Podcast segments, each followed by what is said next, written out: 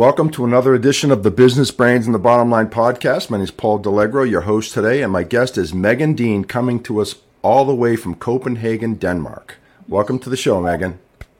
Yeah, hey, thank you for having me. You don't sound like you're from Denmark, so what's your history here? Where are you from? Uh, born in Orange County, California. Okay. My dad was a master sergeant in the Marine Corps, so we okay. lived in Japan, all over the states. Um, and about four years ago, almost, I moved to Copenhagen, Denmark. And um, my family's all from Texas. I had a Texas accent, and I had to lose it because nobody can understand me when I talk like this. So oh God. yeah. Well, beautiful part of the world. I uh, I just came back from Europe. I was in uh, Ireland, Scotland, and Italy for three weeks. So, um, matter of fact, this hat I bought in Scotland, so I'm donning it for the podcast today. Yeah, so. suits you. But, well, we could go on for hours about Europe, but I think that the bigger reason why we wanted to talk is that you, you work for a company called Cloud Olive, and uh, you're a um, basically uh, a SaaS provider for MSPs. So, tell me a little bit about what you guys do. Now, I, I typically try not to make these commercials, right, for you, but what the service you provide is pretty pretty impressive. So, what? Uh, tell me a little bit about Cloud Olive, and then we'll get into the nuts and bolts of, of how you can help companies. Yeah, it's actually a really cool piece of technology. So we are a billing reconciliation platform specifically okay. for MSPs that run either ConnectWise Manage or Autotask PSA. And we centralize every single vendor, every supplier that they resell inside our system, compare it back to what's inside their PSA and then tell them where all of the billing risks are to them at the moment and then help them reconcile that very quickly. Okay. So obviously, you know, anytime I see a software as a service, you're you're solving a problem. So what for these MSPs out there, what what is the problem? Like, you know, obviously, you know, they got thousands of customers, they're billing. What what's what is what was the genesis of your company starting and what problem were they solving? Yeah, so I think if I just can rewind a bit back to okay. Years ago. So one of my co-founders, Adam Ross, uh, him and I both used to work at Autotask and then subsequently Datto. Um, but we specialize in Autotask PSA. And for many, many years, we would always be asked by our customers, like, guys, what are your other clients doing to do the billing reconciliation and deal with consumption changes from all these vendors every month? And at the time, there was literally no answer. I would cross my fingers, I'd run to the sales engineer, ask them if they had an answer. They didn't.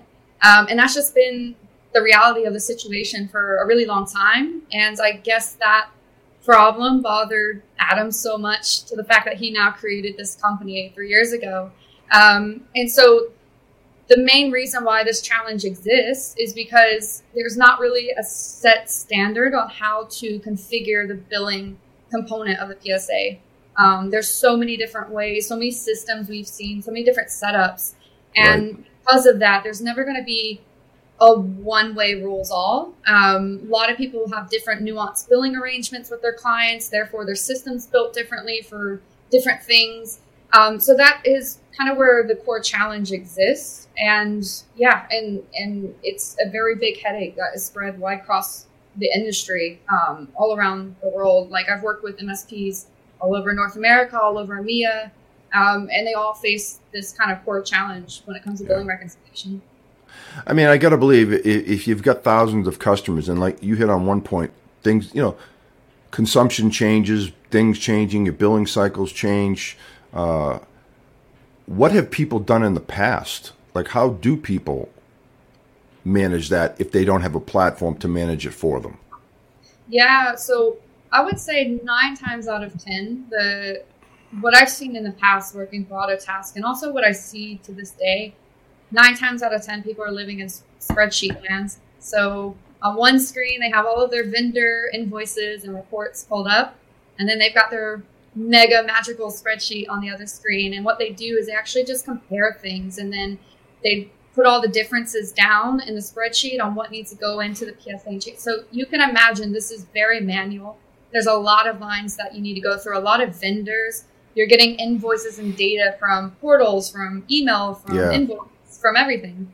Um, so most people who I speak with and now and in the past are using spreadsheets. Um, there's also a small percentage of people that work with developers and they've actually had developers build something for them, um, which is quite cool. Um, kind of the challenge there is that's this is a very complex, complex, difficult problem, and it takes a long time to research this problem to, in order to even know what to build. Um, so, right.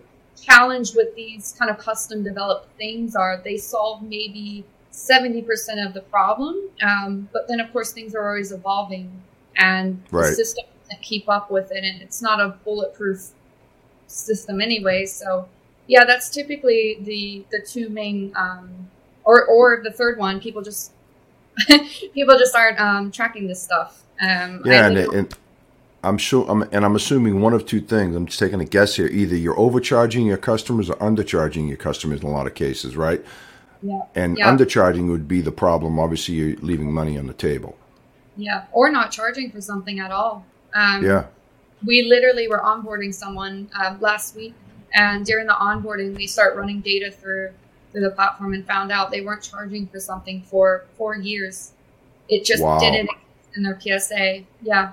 So that's also another um, real risk for a lot of these guys.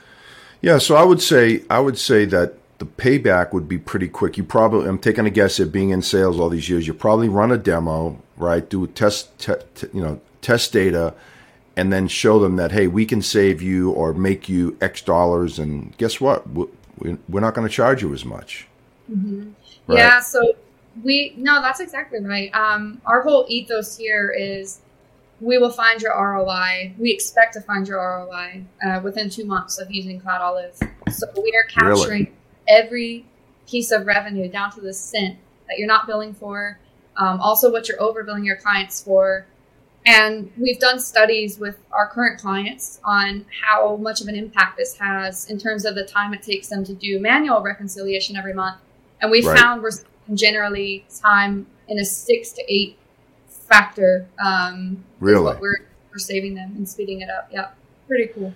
Yeah, I mean, it can't be you know it can't be fun looking at spreadsheets all day. But if you've got if I'm you know obviously this is automation, right? This is automating a process to save manual labor. So I would think just the ROI from just the labor you would save uh, would would justify this someone going with uh, Cloud Olive. Now I'm assuming there's competition out there. How many people are in your space? I mean, you don't have to name names, but is it a, is it a crowded area or is this a re- relatively new technology? It's actually not a crowded area at all, um, which is the most impressive part about this whole thing because it's such a massive problem and a headache for everyone. There's really two competitors that we regularly come up with, um, come up against, and yeah, it's it's we do things very different than that how they do things. Um, so for the first 11 months of kind of Cloud Olive's inception, and we've been around for three years um, Adam and our other co-founder Enrico, who's like a wizard and, and builds all kinds of really really cool stuff. They did manual reconciliation for the first 11 months uh, for a handful of clients that just wanted it done. And at the end, they would give them a report and said, "Hey, these are all the things you need to go fix inside your PSA." Wow! And that's really the core of why Cloud Olive is such a unique and um, flexible platform because for that first year, before they ever even built technology, they were researching the problem. It's such a dangerously complex situation to be in, and they've seen all these different nuanced billing situations and the need for this and the need for that. And they also learned the limitations of Excel and where technology just needs to take over.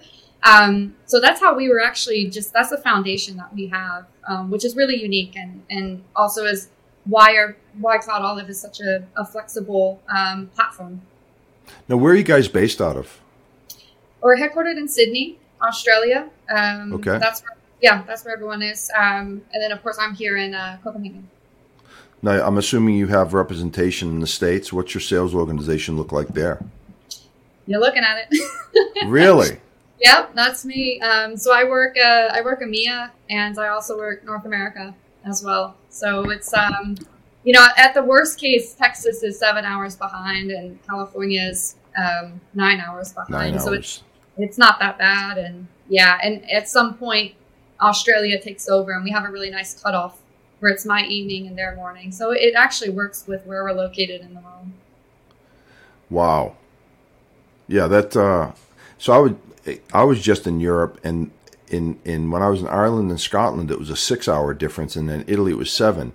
And I was mm-hmm. trying to get on calls and do things, do a little bit of work because I was gone for three weeks, and I felt like I couldn't just leave for three weeks, and it was kind of awkward because the times when we were out was when you guys when you guys people in the states were getting up and starting to work. So it was like three four in the afternoon and, and I, have got to get on calls. And of course at that point i already had two or three pints of guinness in me or a couple of glasses of wine when i was in italy. So it was a little bit little bit goofy. But i guess if you live there it's you're sitting at your desk yeah like, yeah and right now it's seven almost seven thirty in the evening and luckily in scandinavia it's summer year round and the sun never goes down, so that helps. But um, yeah, you just get used to it. It's and I, I'm actually a really big night person, so I don't mind to do the late meetings. Um, I actually yeah. prefer that. So, yeah. Yeah, not me. I'm I'm I'm, I'm I go to bed early and I get up early. You know? I wish I could be that way. uh, you will as you get older. So, well, get yeah. getting back to uh, getting back to uh, Cloud Olive, or really generically the the the uh, the industry in itself. I mean, where do you see this going? Uh, you know, where do you, what's a development? I mean, what other additions do you think you can make to just you know doing the billing? What other aspects of it do you think will be added down the road here? I think that is an awesome question. It's something I was just talking about today. Um, so we've just released two uh, free tools, and we're expanding on those. So we didn't just release them, and throw them out there, and then forget about like we invest in these tools because one of them is a freemium product. It's a freemium version of Cloud Olive, and it basically is as good as pulling a report from ConnectWise or Autotask PSA. It shows answers to questions across like how much am I making across my security stack? How many units of AV are out there? Um, and it's basically just allowing filtering between your clients and what services and contracts they have, showing you profitability unit counts. So that's one, um, which is a little bit of a sidestep from the billing. Right. The other one, which we're on a, we just released the wait list. Um, it will be coming out very, very soon. It's called NC Easy, which is um, pretty clever name. Whoever came up with that, and uh, and it's basically tracking the seven day. So every year, an MSP has seven days of a window to make changes to a client's um, NCE usage and license count. And okay. typically, what happens is different clients have different renewal windows. So it's very, as you can imagine, across tons of clients, it's very difficult to track. Um, so this this other tool that we're coming out with very soon is going to help track those renewal windows.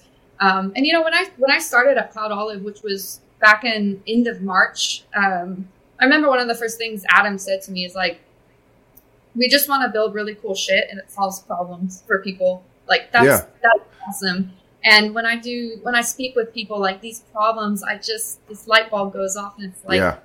yeah. Well, so that that leads me to my next question.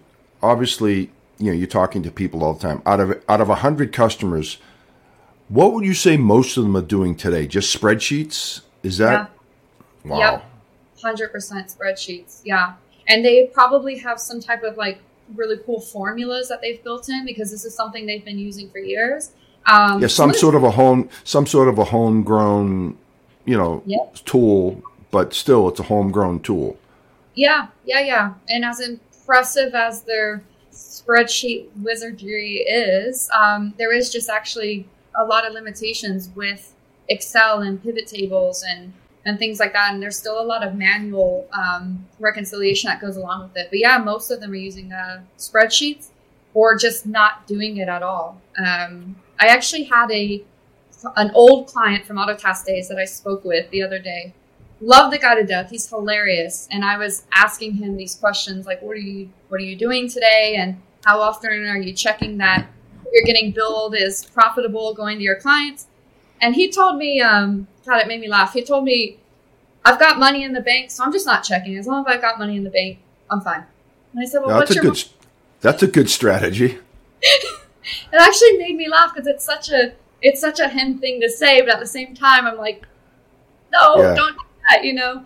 Um, but yeah, that's uh, that was his answer, and that's also a lot of other people's yeah. answers. Well, if you know anything about human nature, we do things for two reasons. We gravitate towards pleasure and, and gravitate away from pain. So if something's painful, you tend to not think about when you get up in the morning and you have tasks to do, cleaning your house, whatever it might be. The painful ones you don't get to. Like the easy ones you knock out. Well, you should do it the opposite, I think. You should do the painful ones first and then the easy ones after that. But uh, yeah, I think a lot of people don't do anything because it just it, it's painful. Yeah. To 100. make anytime you make changes, it's painful. Yeah, a hundred percent. And you know, like that's that's something we recommend because if you think about these MSPs in general, like when they sign on a new client, they run an audit, see what yep. they have technology estate, and they slowly start rolling out their services, their products. They don't just do it in one go, and that's that's the same thing that we also recommend when you're making changes to your billing component um, when you're implementing cloud olive like it's whatever it is these changes have to be slow and over time. Sure. Um, you don't have to just shove it all yeah all dip your to- dip your toe in the water and do it gradually safely. Yeah. Yeah exactly. Yeah. You know megan as you're working with your customers i mean what are some of the things that you see right out of the bat that indicates that okay, these guys need help? Yeah. So I think when someone tells me that they're spending couple days, three hours to three days on billing reconciliation a month, or they say yep. they're not doing it, they maybe spot check it every six months. That's a big red flag. That signals this is a painful thing, like you alluded to earlier, that they're just yeah. avoiding, taking a very long time to do. Um, that's a massive pain. Um, also, if if there's no way a lot of MSPs are using integrations between Autotask or ConnectWise and the vendor. And I'll always ask the question like, how do you validate that that data and that integration is doing what it should be and everything's correct? And if they don't have a way to validate that, it's also another um, another bump in the road. Um, and then also too, like if there's no, if, if you don't feel 100% confident that your invoices are 100% accurate, and a lot of people don't. They have they feel like it's okay. Um, right. That's also a, a, a big red flag as well. So, if so, the old adages, and we, we no matter what you sell, right? We have customers too, and um, sometimes they just do nothing, right? They go, "What we have is good enough." I mean, what are the what are the, what do you see happening if an MSP does nothing? What do you see happening to that MSP? Yeah.